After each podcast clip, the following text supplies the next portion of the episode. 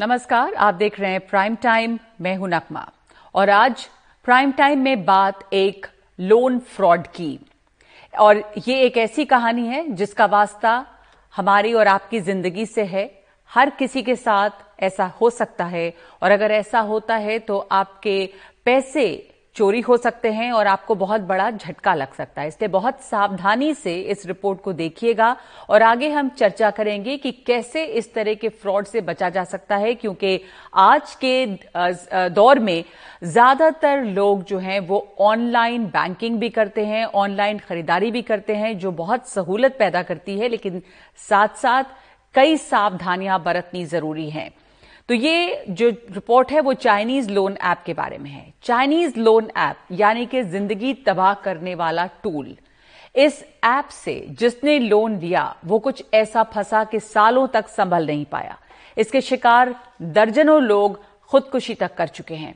कह सकते हैं कि ये ऐप भारत की अर्थव्यवस्था को नुकसान पहुंचाने की साजिश रच रहे हैं। ऐप चलाने वाले मास्टरमाइंड चीन में बैठकर कमीशन लेकर अफगानिस्तान, बांग्लादेश, नेपाल, पाकिस्तान और भारत से लोगों की जेब पर डाका डाल रहे हैं। देखिए हमारे associate editor crime and investigation Mukesh Singh Sengar की ये खास रिपोर्ट।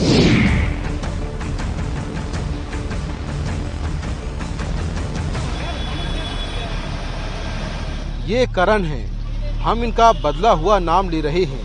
करण के साथ कुछ ऐसा हुआ कि इन्हें बदनामी का डर सता रहा है, इसलिए ये चाहते हैं कि ना तो हम इनकी तस्वीर दिखाएं और ना ही इनका नाम बताएं।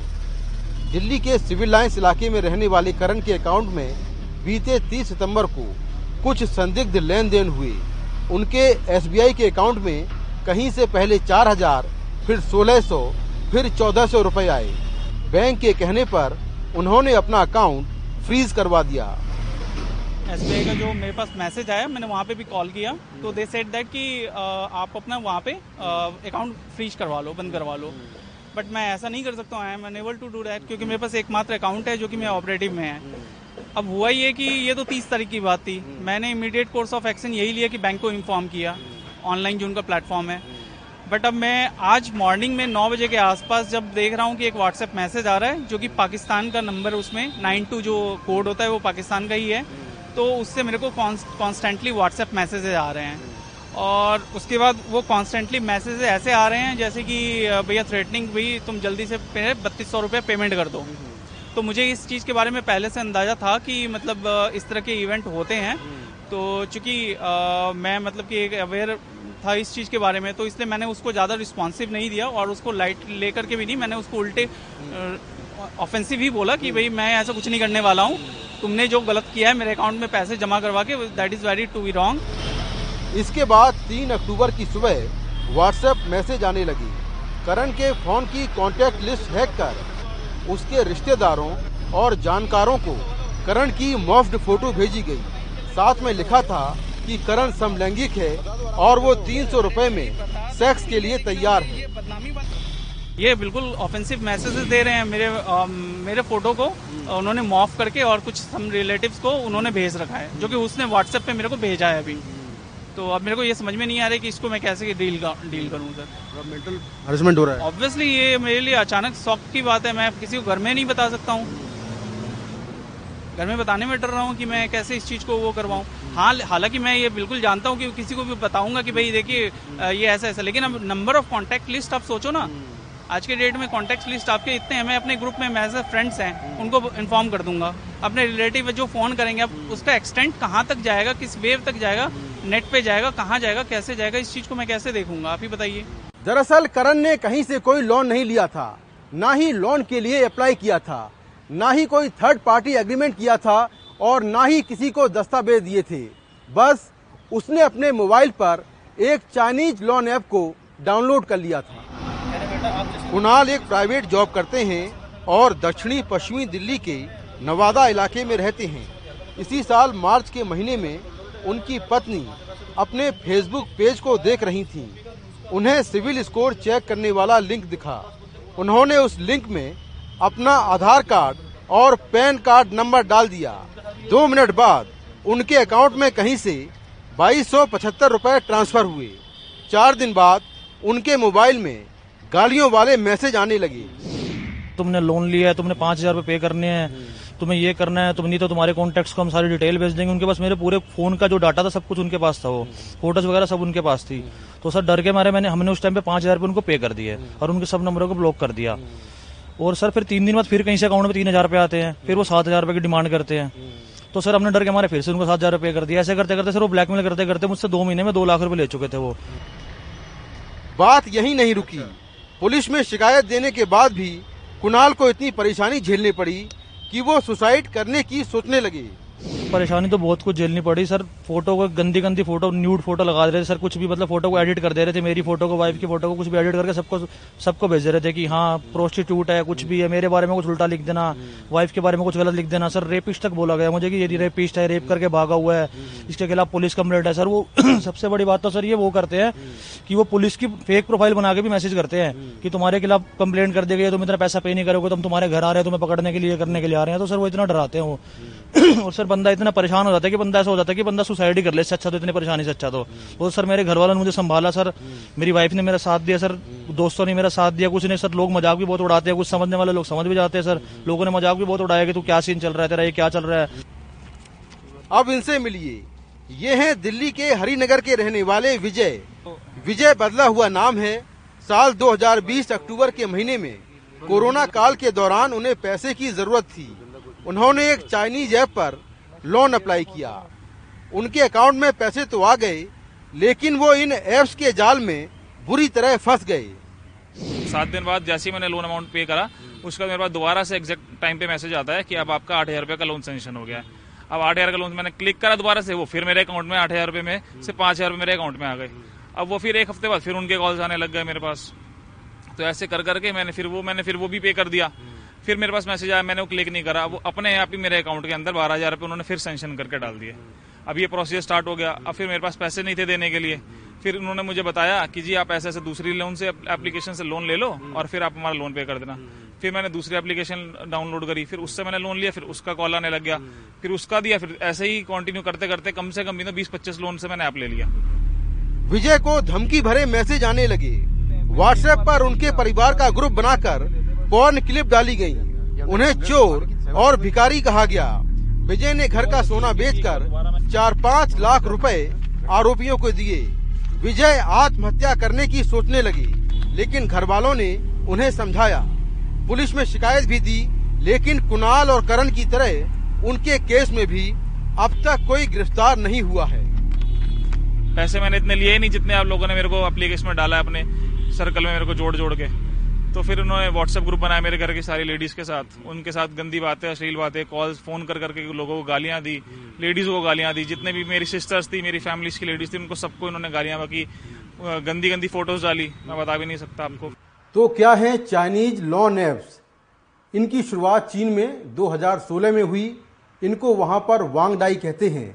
शुरुआत में चीन के हजारों युवा लोन लेकर इनके जाल में फंसते चले गए, लेकिन जब चीन की सरकार ने शिकंजा कसा तो लोन देने वालों ने भारत में युवाओं को फंसाना शुरू कर दिया, क्योंकि भारत में लोन लेने वालों की संख्या काफ़ी ज़्यादा है और लोग इन ऐप्स के बारे में जानते भी नहीं हैं।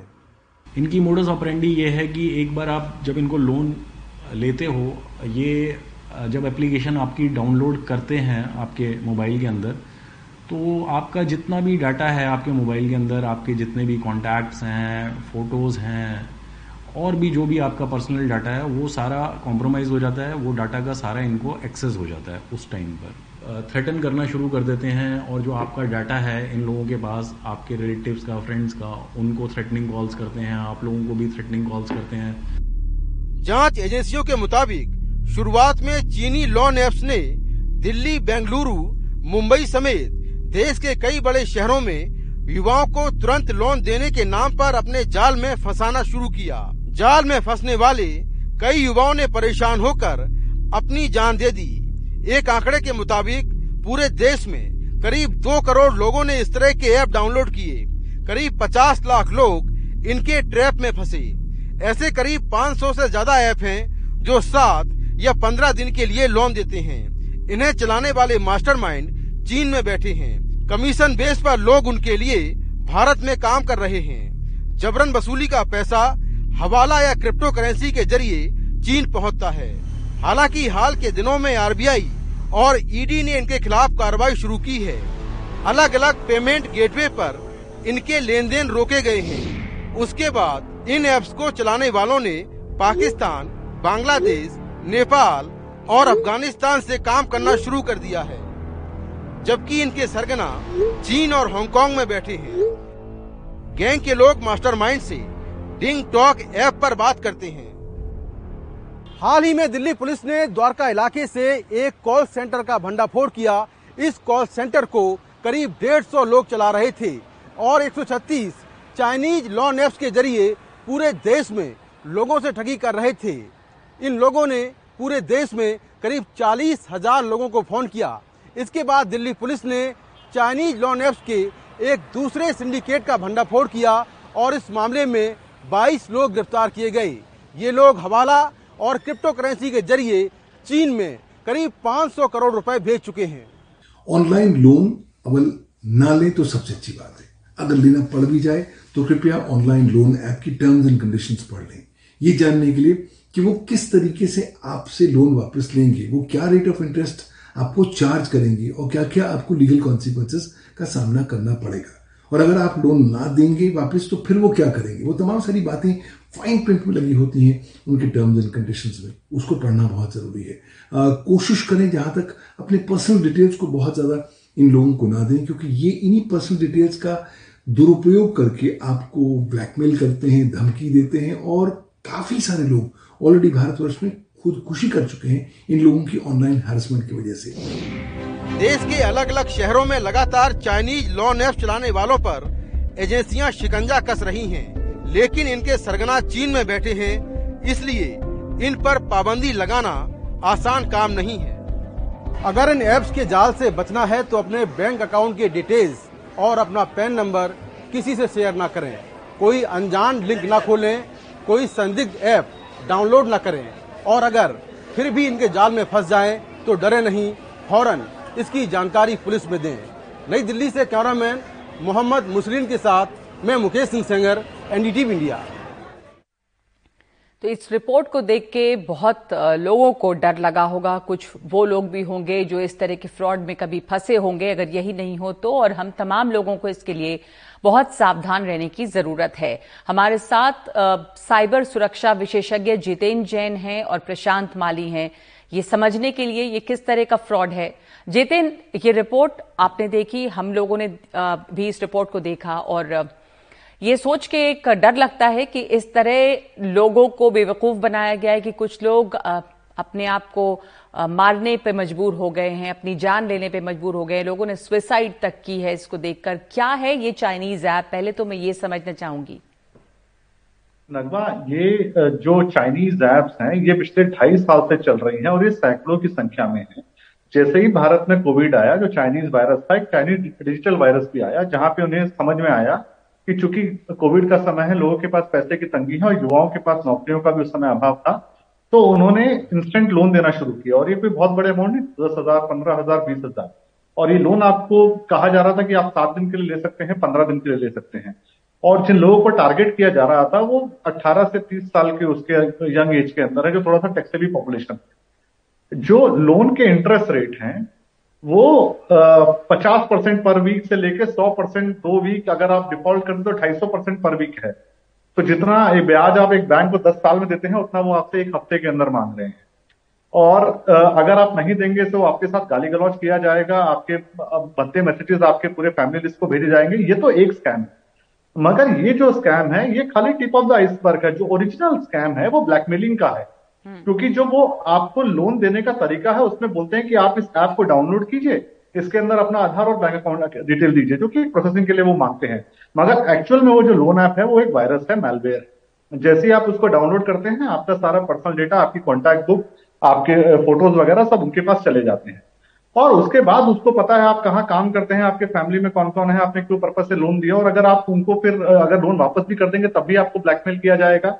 जैसे मान लीजिए आप कोई स्टूडेंट है, आपने एक लोन लिया, तो आपके घर वालों को कहा जाएगा, आपकी गर्लफ्रेंड को कहा जाएगा, तीसरे 3 लड़कियों के साथ डेट के ऊपर गए थे, इसके लिए उन्होंने जो है 10,000 रुपए का लोन लिया, और ये 3 बार ले चुके हैं, दे नहीं रहे। आपके फैमिली को कहा जाएगा कि आप ये गलत तरह की एक्टिविटीज में इन्वॉल्व है, आपने ड्रग्स के लिए लोन लिया था। तो वो जो झूठ का एक फरेब का आपके परिवार के सामने आपको एक जो बदनाम करने के लिए जो चलाया जाता है, लोग उससे परेशान होकर। और ये देखिए, आज से मुझे करीबन याद है 2 साल पहले जो एडीजी है तेलंगाना में, उन्होंने भी कई बंदों को अरेस्ट किया और उस समय लग रहा था कि 2,500 करोड़ रुपए जो चाइनीज लोग हैं, जो मास्टरमाइंड है, वो इस एप्स के पीछे चला रहे थे, वो चाइना में हवाला कर चुके थे और कई लोग गिरफ्तार किया गया। और ये तब हुआ जब कई युवा अपनी जान दे चुके थे, खुदकुशी कर चुके थे। पर उसके बावजूद नगमा आज भी कम से कम 150 ऐप पकड़े जा चुके हैं। हजारों की संख्या में हमारे लोग इनके कॉल सेंटर में काम कर रहे हैं और उनको ये नहीं पता कि वो लोगों को ब्लैकमेल कर रहे हैं। उनको कहा जाता है कि वो सच में किसी बैंक का लोन रिकवर कर रहे हैं। तो जो इकोसिस्टम है वो इतना बड़ा है कि हजारों लोग इसमें जुड़े हुए हैं ब्लैकमेल करने के लिए, और लाखों लोग ब्लैकमेल हो रहे हैं। और जो ये आप इंसिडेंट्स देख रहे हैं 2 साल में जो मीडिया में आ रहे हैं, ये मेरे ख्याल से 0.01% भी नहीं है जितने लोगों के साथ ये धोखा कर चुके हैं। पर करीबन 50,000 करोड़ रुपए चाइना में हवाला के रूप में दिए जा चुके हैं। और एक आखिरी बात मैं आपको कहूंगा, देखिए अब हमें समझना होगा कि जो पूरे विश्व के अंदर आप यूएस जाएं या यूरोप के अंदर जाएं, जो आपका नेशनल आईडी है वो आपके हर बैंक अकाउंट, आपके हर मोबाइल नंबर से और आपके हर जो पब्लिक सर्विस है उससे लिंक्ड है।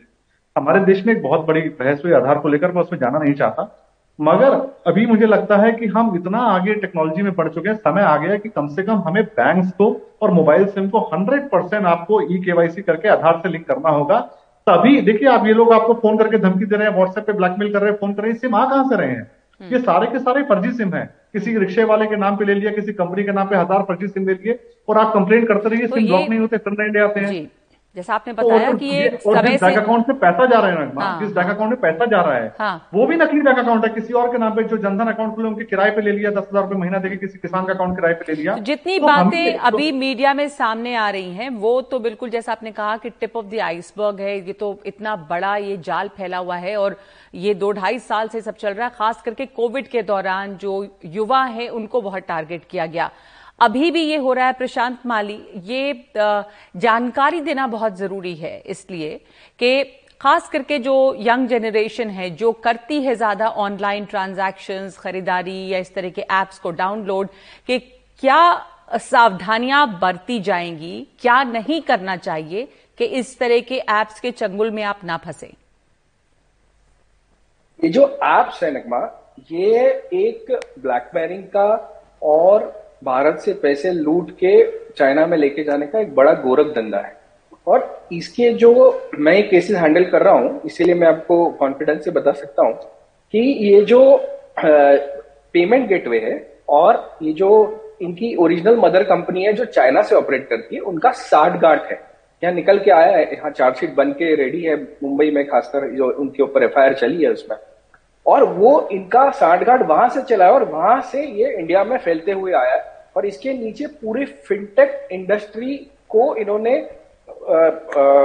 बुद्धू बनाने का पूरा प्लान बना के रखा है और उनको आगे करते हैं ये।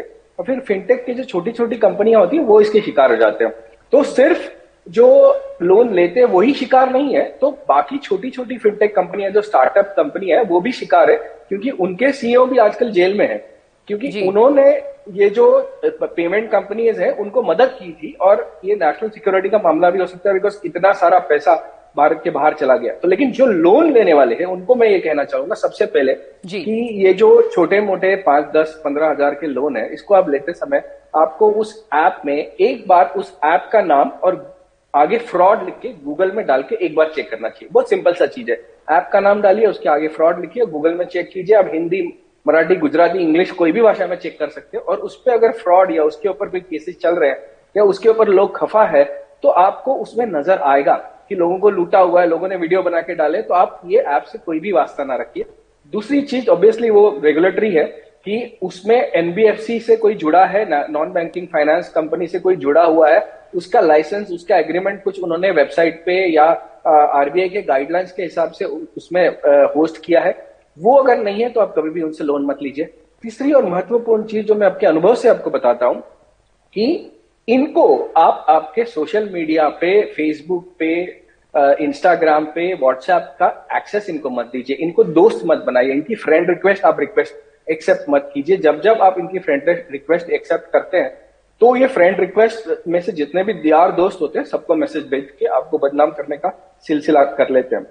और फोर्थ, जो मुमकिन नहीं होता, अक्सर बोला जाता है, लेकिन कि इनको आपको अलग आपके कॉन्टैक्ट लिस्ट का परमिशन या कैमरे का परमिशन या आपके गैलरी का परमिशन आपको नहीं देना चाहिए। मतलब अगर आपको इनसे जेन्युइन कुछ बिजनेस करना है तो आप एक बार उनको बोल के देख सकते हैं कि हमें ये लिंकेज नहीं देना। और आरबीआई के गाइडलाइंस के हिसाब से ये देना भी नहीं है। कोई भी ऐप अगर ये मांगता है तो आपको नहीं देना है, और कोई भी ऐप अगर ऐसा करता है तो हम उस ऐप के खिलाफ एक्शन ले सकते हैं। ये नई गाइडलाइंस के इसमें आया। और सबसे लास्ट और इम्पोर्टेंट है कि आपके साथ अगर हादसा हो जाता है तो कहीं ना कहीं आप उसे लिखिए, सोशल मीडिया पे लिखिए, वीडियो बना के डालिए, कहीं ना कहीं डालिए, और पुलिस में जरूर कंप्लेंट कीजिए। बिकॉज काफी सारी एफआईआर काफी भारतवर्ष में अलग स्टेट में एक एक सिटी में बन चुकी है। सबको एकत्रित करने का भी कार्यक्रम चल रहा है ताकि ये जो टेक्नोलॉजिस्ट जो जानबूझ के करने वाली फ्रॉड कंपनीज है उनको अलग अलग जगह से ब्लॉक किए जाए, इनके अकाउंट फ्रीज किए जाए या इनको यहाँ बिजनेस ही नहीं किया जाए। तो ये मुहिम छिड़ी हुई है और ये मुहिम को साथ देना है अगर आपको, तो फिर खुल के सामने आके पुलिस को भी मदद करनी पड़ेगी। तो लोग ज्यादातर सामने नहीं आ रहे हैं क्या इसमें? प्रशांत जी, आपने ऐसे आपने कहा कि केसेस आपने हैंडल किए हैं, हमारी इस रिपोर्ट में मुकेश ने भी बताया कि लोग हिचकते हैं सामने आने में भी। अब आपके साथ इतना बड़ा फ्रॉड हो जाता है, आपके पैसे लुट जाते हैं, जाहिर है कि बहुत ज्यादा बुरा असर दिमागी। कुछ लोग, अब सोचिए कि वो लोग होंगे जिनके पास बहुत मुसीबत रही होगी तभी वो 10,000 15,000 का लोन जो है वो ले रहे हैं, और वैसे में ब्लैकमेलिंग वगैरह, तो किस तरह का मेंटल ट्रॉमा लोगों को होता होगा, और इसमें पुलिस तक पहुंचने की जो संख्या है लोगों की वो क्या है? क्या लोग रिपोर्ट करते हैं और इसमें उनके पास क्या लीगल ऑप्शंस, उनके पास क्या हैं? मैं आपको एक केस स्टडी बताता हूं। मेरे पास तारक मेहता का उल्टा चश्मा के लेखक जो थे उन्होंने सुसाइड कर लिया था लोन फ्रॉड के चलते हुए। ये मैटर जो कि मीडिया अफेक्टेड मैटर था, और उसको जब पुलिस में हम ले जा रहे थे, उनके जो ब्रदर थे वो हर तरीके से इसको लेके जाके पुलिस से कोई एक्शनेबल करवाना चाहते थे, क्योंकि वो मरने के बाद ये जो लोन ऐप वाले इतने बुरे थे कि वो उनके फैमिली के पीछे पड़ गए थे वो वसूली के लिए। तो मैंने उनको वो केस में काफी पर्सनल इंटरेस्ट लेके हमने काफी एक्टिविज्म बता के पुलिस को, पुलिस के बड़े अफसरों को संजीदा किया और फिर उसके खिलाफ एक्शन लेने बोला। लेकिन आज भी अगर देखते हो तो जो सरगना थे उस मैटर में, उसे अभी तक पकड़ा नहीं गया। तो ये जो जब किससे निकल के आते, और ये सब न्यूज़पेपर में रिपोर्टेड है, ये सब जब किससे निकल के आते हैं तो लोग दो बार सोचते हैं क्या हम पुलिस में जाए, पुलिस जाके भी क्या हमें फायदा होगा। तो ये जो छवि है ये चेंज होनी चाहिए भारतवर्ष में। हर केस में, ना ही सिर्फ लोन ऐप में, पुलिस में भी कहा जाना चाहिए, मतलब किसी के साथ ऐसा होता है तो वो साइबर सेल में कंप्लेन करे, नंबर है, डिपार्टमेंट है, वो कहाँ जाए पुलिस में कंप्लेन करने के लिए? तो इसके लिए आप cybercrime.gov.in पे भी कंप्लेन कर सकते हैं। मैं रिपीट करता हूँ, cybercrime.gov.in पे कर सकते हैं। 190 ऐप है, लेकिन 190 नंबर पे आप नहीं कर सकते, लेकिन आप पुलिस की कोई भी नंबर पे जो आपके एरिया में हो, 100 से शुरू होता है, अलग अलग नंबर से, उधर आप रिपोर्ट कर सकते हैं। इसके लिए आपको साइबर सेल में ही जाने की जरूरत नहीं है। ये बिल्कुल चीटिंग फ्रॉड का मामला समझ के आता है। अगर इसमें आईटी का ये लगे हैं तो आप आइदर नजदीक के साइबर पुलिस स्टेशन में जाइए, नहीं तो हर पुलिस स्टेशन में एक साइबर सेल होता है, वहां एक साइबर सेल का ऑफिसर होता है, आप उसके पास जाके अपनी कंप्लेंट दाखिल कर सकते हैं। तो करना क्या होता है, सिर्फ अपनी कंप्लेंट लेके मत जाइए, जो आपको पता है आपकी भाषा में, हिंदी, मराठी, इंग्लिश, गुजराती, जो भी आपकी भाषा है उसमें आप लिखिए, उसके 2 कॉपीज बनाइए और फिर पुलिस स्टेशन में जाके आपके जो डिटेल्स है, बैंक डिटेल्स, पैसा डिटेल्स, जो आपके डिटेल्स है, फोन नंबर वगैरह, वो डिटेल में लिख के फिर जाके उनको दीजिए। बिकॉज उनके पास भी काफी सारा काम होता है अक्सर, तो सिर्फ आपकी बात सुन के लिख ना पाए, लेकिन आपकी ये जो 2 कॉपी में दी हुई कंप्लेंट आपको एक्नॉलेज करके दे देंगे और उनके रजिस्टर में एक एंट्री पड़ी रहेगी। तो जैसे जैसे मैटर जमा हो सकते हैं तभी भी आपके एक्शन ली जा सकती है आपके ये फ्रॉडस्टर के खिलाफ, और आपको उसमें पार्टी बनाया जा सकता है। तो पुलिस को भी आपको मदद करनी चाहिए कि आप उसे लिख के, जिससे भी लिखा पढ़ी आती हो, एक छोटा कंप्लेंट 1 पेज में आपकी वर्नाक्युलर लैंग्वेज में, आपकी जो भाषा वो लेके आप चले जाइए, 2 कॉपी बना के, और 1 कॉपी अपने पास रखिए, 1 कॉपी उनको दीजिए, तो इससे काफी आसानी हो जाती है। जी, तो जितेन, ये एक चाइनीज लोन ऐप की बात हुई, इस तरह के क्या और भी लोन ऐप्स हैं, फ्रॉड है? और ये जो चाइनीज लोन ऐप है उसके मास्टरमाइंड चीन में ही बैठे हैं, तो इसके बारे में भी थोड़ा डिटेल्स जानना चाहेंगे। और क्या ये यही एक लोन ऐप है या आपके लोग के जानकारी में और भी इस तरह के मामले हैं, केसेस हैं, और भी इस तरह के फ्रॉड ऐप्स हैं जो थोड़े बहुत पैसे का लालच देके आपके साथ इस तरह की ब्लैकमेलिंग करते हैं? एक तो ये बात हो गई, और भी साइबर क्राइम तो कई तरीके का हो रहा है, बैंक फ्रॉड भी बहुत हो रहा है, जिसमें आपको बैंक की तरफ से कोई फोन करता है या किसी और कंपनी की तरफ से फोन करता है और आपकी पर्सनल डिटेल्स जानना चाहते हैं, और ऐसे में भी लोग ट्रैप हो जाते हैं क्योंकि कई बार लगातार फोन आते हैं इस तरह के। तो जो नेचर ऑफ साइबर क्राइम है, किस किस तरह के मामले देख रहे हैं आप लोग? देखिए नक्मा, एक तो आपने जो कहा कि एक तो ये जो लोन ऐप्स हैं, आप मान के चलिए जो 99% इंस्टेंट लोन ऐप्स हैं वो सारे के सारे मैलवेरी और फ्रॉड है। कोई भी जेन्युइन बैंक आपको कभी भी बिना पेपर वर्क के इंस्टेंटली लोन देगा नहीं, वो आपको कुछ ना कुछ श्योरिटी रखना होगा या बैंक में जाना होगा। कोई भी अगर आपको इंस्टेंट अगर लोन अगर ऐप ऑफर कर रही है और उस बैंक का नाम आपने नहीं सुना तो 99% वो फ्रॉड ही, मैलवेयर भी है।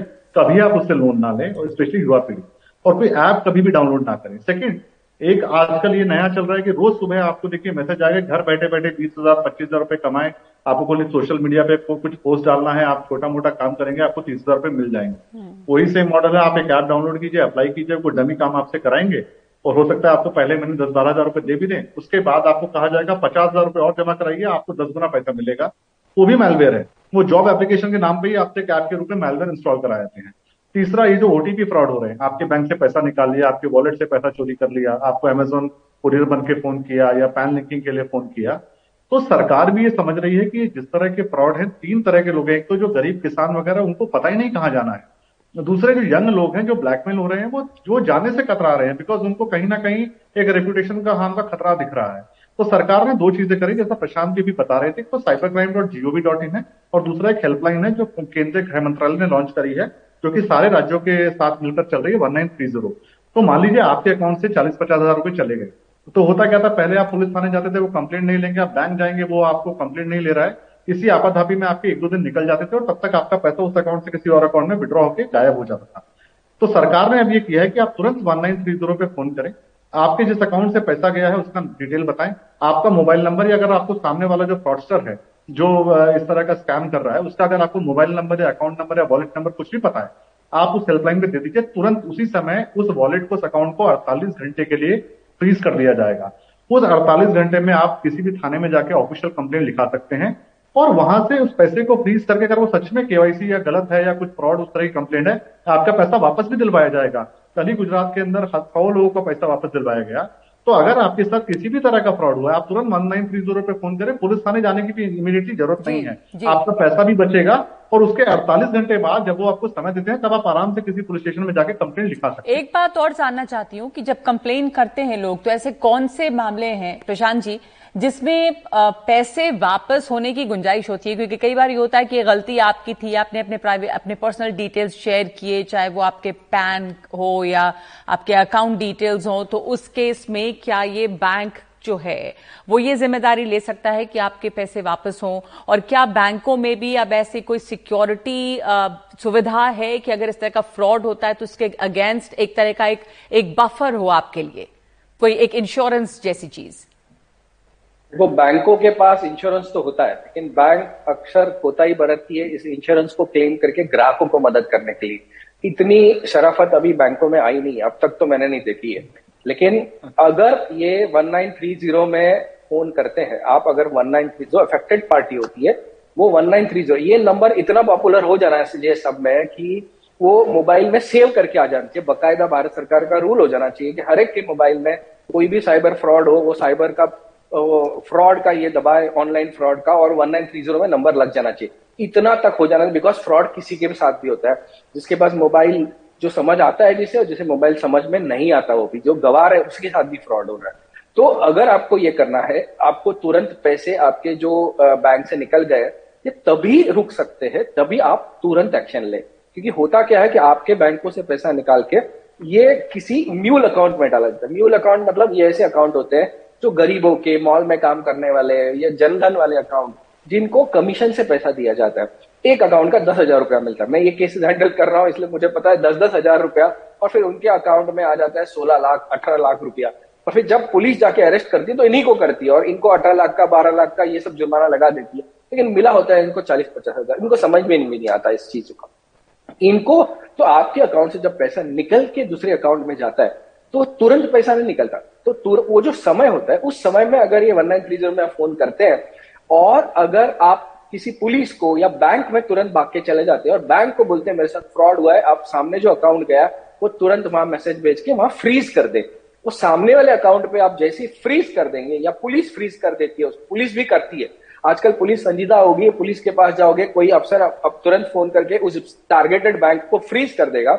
उसके बाद आप क्या कर सकते हैं, वो फ्रीज अकाउंट वही पुलिस अफसर उसको अनफ्रीज करा के रिटर्न ले सकता है या फिर वो कोर्ट का मामला हो जाता है तो कोर्ट से जाके ऑर्डर लेके वो जो अनफ्रीज वाले फ्रीज अपने आपका जहां पैसा रुका हुआ है वहां से आपके अकाउंट में वापस ट्रांसफर हो सकता है।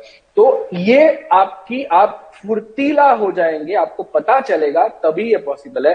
जितना जल्दी आप इस नंबर पे डायल करेंगे या जितना जल्दी आप पुलिस के पास या बैंक में चले जाएंगे, आपका जो रुका हुआ पैसा है दूसरे अकाउंट में वो आपके पास आने की गुंजाइश है। लेकिन अगर पैसा निकल गया, किसी ने निकाल लिया, कैश बोल के उसको निकल गया, तो फिर आपको जब वो गुनेगार पकड़ा जाएगा और उससे जब प्रॉपर्टी हस्तगत होगी, फिर रिटर्न ऑफ प्रॉपर्टी आप कोर्ट के पास अर्जी लगाइए और फिर ही आपको ये पैसा मिल सकता है। अब वो बड़ा लंबा चौड़ा प्रोसेस होता है, तो उस समय तो आपको वो पैसा राइट ऑफ कर देना चाहिए। और जब कभी आपका केस का डिसीजन आए, भारत है, भारतवर्ष में आप जानते हैं केस का डिसीजन लगता है केस के, तो आप वो पैसा आपका फिर तभी 2-3 साल बाद, वो 2-4 साल बाद जब केस का निकालना, फिर आपको पैसा मिलेगा। तो एक लंबा प्रोसेस है ये। और एक तो ये पैसे का फ्रॉड हो रहा है जिस पर हम आज चर्चा कर रहे हैं, क्योंकि पैसे के फ्रॉड के ऊपर ये जो चाइनीज लोन ऐप है, इस बहुत सारे लोग भुक्तभोगी हैं और बहुत ये फैल गया है और इससे लोगों को ब्लैकमेल किया जा रहा है। ये तमाम चीजें हैं। दूसरे जितेंद्र, एक और इसका एस्पेक्ट जब होता है कि लोगों को शर्मिंदगी होती है, एम्बैरसमेंट होती है कि वो कैसे जाएं पुलिस के सामने। तो एक तो ये फाइनेंशियल फ्रॉड है, और भी फ्रॉड्स हो रहे हैं या और भी लोगों के अकाउंट्स जैसे हैक हो जाते हैं और न्यूडिटी का मामला भी आ जाता है। वैसे भी बहुत सारे क्राइम सामने आ रहे हैं, तो युवा जो है खास करके वो इसमें टारगेट हो रहे हैं, जैसे कि फाइनेंशियल फ्रॉड में भी ज्यादा वही लोग हैं। तो उसके बारे में भी आप बताना चाहेंगे कि किस तरह के उनके पास रास्ते उपलब्ध होते हैं और बिना ज्यादा आइडेंटिटी रिवील किए क्या उनके पास ऑप्शंस होते हैं, क्या सजाएं हो पाती हैं इस तरह के मामलों में? नगमा, देखिए जो मैं आपको बता रहा था, जो मैलवेयर डाउनलोड करा रहे हैं वो भी अल्टीमेटली वही न्यूडिटी वाला मामला है कि आप डेटा स्टील करके लोन के नाम पे, जॉब के नाम पे या किसी क्रिप्टो में इन्वेस्टमेंट के नाम पे, बिटकॉइन में पैसा डबल करने के नाम पे, अल्टीमेट पर्पस है किसी तरह आपका पर्सनल डेटा एक्सेस किया जाए ताकि आप ब्लैकमेल हो सके। आपके फैमिली के कॉन्टैक्ट डिटेल हो, आपके फ्रेंड सर्कल के बारे में पता हो, उनको फेसबुक पे, व्हाट्सएप पे, हर जगह जो है परेशान किया जा सके। वो तभी होगा जब वो आप किसी तरह से वो आपके पास कोई ऐप डाउनलोड करा पाए, आपके मोबाइल फोन को हैक कर पाए। तो अल्टीमेट एक तो फाइनेंशियल फ्रॉड का एंगल है जहां आपको पैसे को लेकर ब्लैकमेल है, दूसरा वो रेपुटेशन को लेकर ब्लैकमेल है। आपकी पर्सनल फोटोज ले ली, आपके घर में कुछ उल्टे सीधे मैसेज कर रहे हैं या आपकी फोटोज को मॉर्फ करके डाला जा रहा है या आपके घर वालों को भद्दे मैसेज किए जा रहे हैं। तो कहीं ना कहीं व्यक्ति को लगता है कि पुलिस से बाद में पहले मैं इससे निपटू कैसे, और बहुत सारे यंगस्टर को सुसाइड कर रहे हैं। कुछ लोग घबरा के, कई केस है जहां 5,000 का लोन लिया, 12-12 लाख रुपए की पेमेंट की गई। अच्छा, 12 लाख रुपए की पेमेंट होगी 2 महीने के अंदर। तो मैं जो आपको बता रहा हूँ वो टिप ऑफ द आइसबर्ग तो खाली फाइनेंशियल स्कैम है, उस स्कैम के पीछे एक बहुत बड़ा ब्लैकमेलिंग का स्कैम है। तो ये आपको समझना होगा, किसी भी तरह के अनजान ऐप को आप डाउनलोड ना करें। दूसरा रखा, ये जो एक प्रॉब्लम है कि हम पुलिस थाने जाएं तो पुलिस कॉपरेट करेगी नहीं करेगी, वो सरकार को भी समझ में आ रहा था। इसीलिए केंद्रीय गृह मंत्रालय ने पिछले 1 साल से हेल्पलाइन लॉन्च करी है कि 1930 या cybercrime.gov.in वेबसाइट, या वहां जाके कर सकें। कम से कम जो 48 घंटे का आपको विंडो है वो आप जाके फ्रीज करा दें, आपका पैसा ब्लॉक हो जाएगा। बहुत सारे केसेस में हमने देखा है कि ज्यादातर केसेस में आपको थाने भी नहीं बुलाया जाता, आप जाके सिंपल एक कंप्लेंट देके आ जाए। तो पुलिस को इन्फॉर्म करने से घबराएं मत, अगर आप घबराएंगे तो पुलिस कुछ कर नहीं सकती। आप सोचें घर में बैठे बैठे पैसा वापस मिल जाए, समस्या का समाधान हो जाए, वो संभव ही नहीं है। तो हाँ, जो आपकी एनोनिमिटी है, जो आपकी रेपुटेशन है, उसको पुलिस प्रोटेक्ट कर रही है, जितना उसको हो सके वो ऑनलाइन कर दिया गया, आपको बुलाने की। आप कह रहे हैं कि जो समय होता है 48 घंटे का कम से कम, उसको आप जरूर इस्तेमाल करें और उससे में आप झिझके मत कि हम कैसे जा सकते हैं, क्योंकि अगर ये एक जिम्मेदारी आपको समझनी होगी कि आरबीआई की भी जिम्मेदारी कि अल्टीमेटली ये कंपनियां जो लोन देती हैं वो लोन देने के लिए पैसा आ कहां से रहा। बिल्कुल भाई, बैंक को लोन देने के लिए भी पैसा चाहिए ना, उसके लिए जो एनबीएफसी है, छोटे छोटे नॉन फाइनेंशियल कंपनीज बनी हुई थी जिनके पास बैंकिंग का लाइसेंस है, उनको इस्तेमाल किया जा रहा है। उनको कहा जाता है हम आपको 10 लाख रुपए, 20 लाख रुपए, 50 लाख रुपए महीने का देंगे, आपका प्रॉफिट है नहीं, आप अपना लाइसेंस हमें किराए पे दे दीजिए और आपके थ्रू हम जो है, और आप कस्टमर को कहा जाता है आरबीआई कंप्रूव bank non financial banking institution है कि आरबीआई का ठप्पा ताकि तो सरकार को ये एनबीएफसी को चेक करना है, रेगुलेट करना है। दूसरा गूगल को इन सभी ऐप को प्ले स्टोर से हटाना चाहिए, गूगल की भी जिम्मेदारी है ये बहुत ज्यादा इस तरह की ऐप्स का। और तीसरा जो अंतिम चीज मैं आपको कहूंगा, हमारे यहाँ जो ये स्पैम की प्रॉब्लम है कि सुबह शाम ये फ्रॉड के मैसेज आ रहे हैं, लोन ले लीजिए आपको जॉब लग जाएगा। Are telecom ministry have not been able to regulate this spam messages. तो केवाईसी की बहुत बड़ी जरूरत है, केवाईसी का रोल है, फेसबुक का रोल है इसमें, ये रेगुलेशन की बहुत ज्यादा जरूरत है और नहीं होने की वजह से इतनी बड़ी समस्या खड़ी हो रही है। जितेंद्र जैन और प्रशांत माली, धन्यवाद आपका समझाने के लिए। मैं उम्मीद है कि कुछ लोगों को ये बातें समझ में आई होंगी कि आपको कितना सावधान रहने की जरूरत है। तो प्राइम टाइम में इस वक्त एक ब्रेक ले रहे हैं।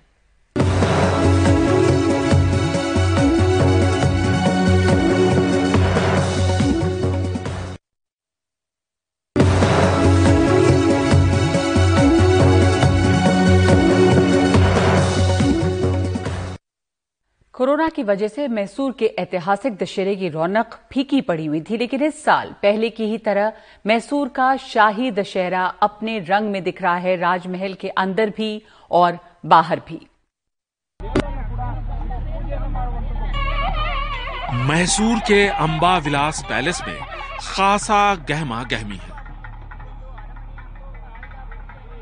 सैकड़ों साल पुराने शाही तलवारों की पूजा और फिर शाही जलूस में उसे सिंहासन पर रखने की 400 साल पुरानी परंपरा अब वोडयार राजवंश के वारिस युवराज यदुवीर कृष्णदत्ता चामराजा वोडयार निभा रहे हैं।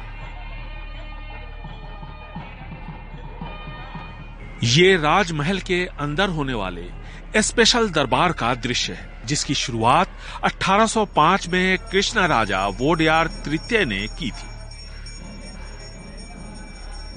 अद्भुत दृश्य होता है, सबको एक बार अपने जीवन में जरूर आना चाहिए और मैसूर दशहरा का आनंद उठाना चाहिए।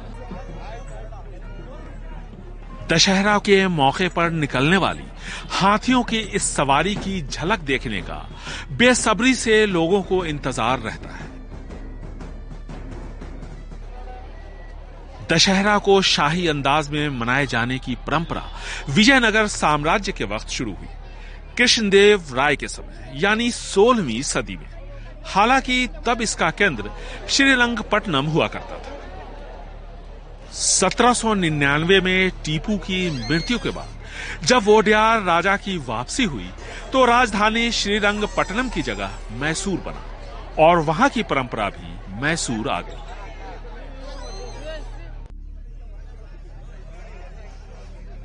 सत्तर के दशक में जब राजवाड़ों को दिया जाने वाला राजभत्ता यानी प्रीवी पर्स खत्म कर दिया गया तो दशहरे से राज्य सरकार जुड़ गई, लेकिन लोगों की दिलचस्पी शाही दशहरे में देखते हुए सरकार ने इसे शाही अंदाज में ही मनाने का फैसला किया।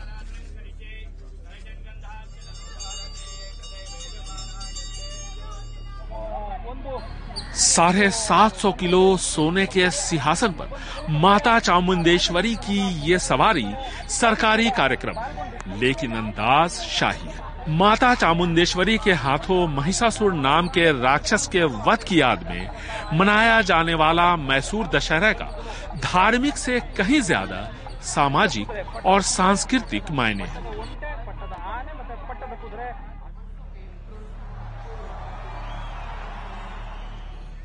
तकरीबन 1 लाख बल्ब से शाम ढलते ही जब मैसूर राजमहल जगमगा उठता है तब इसकी सुंदरता देखते ही बनती है।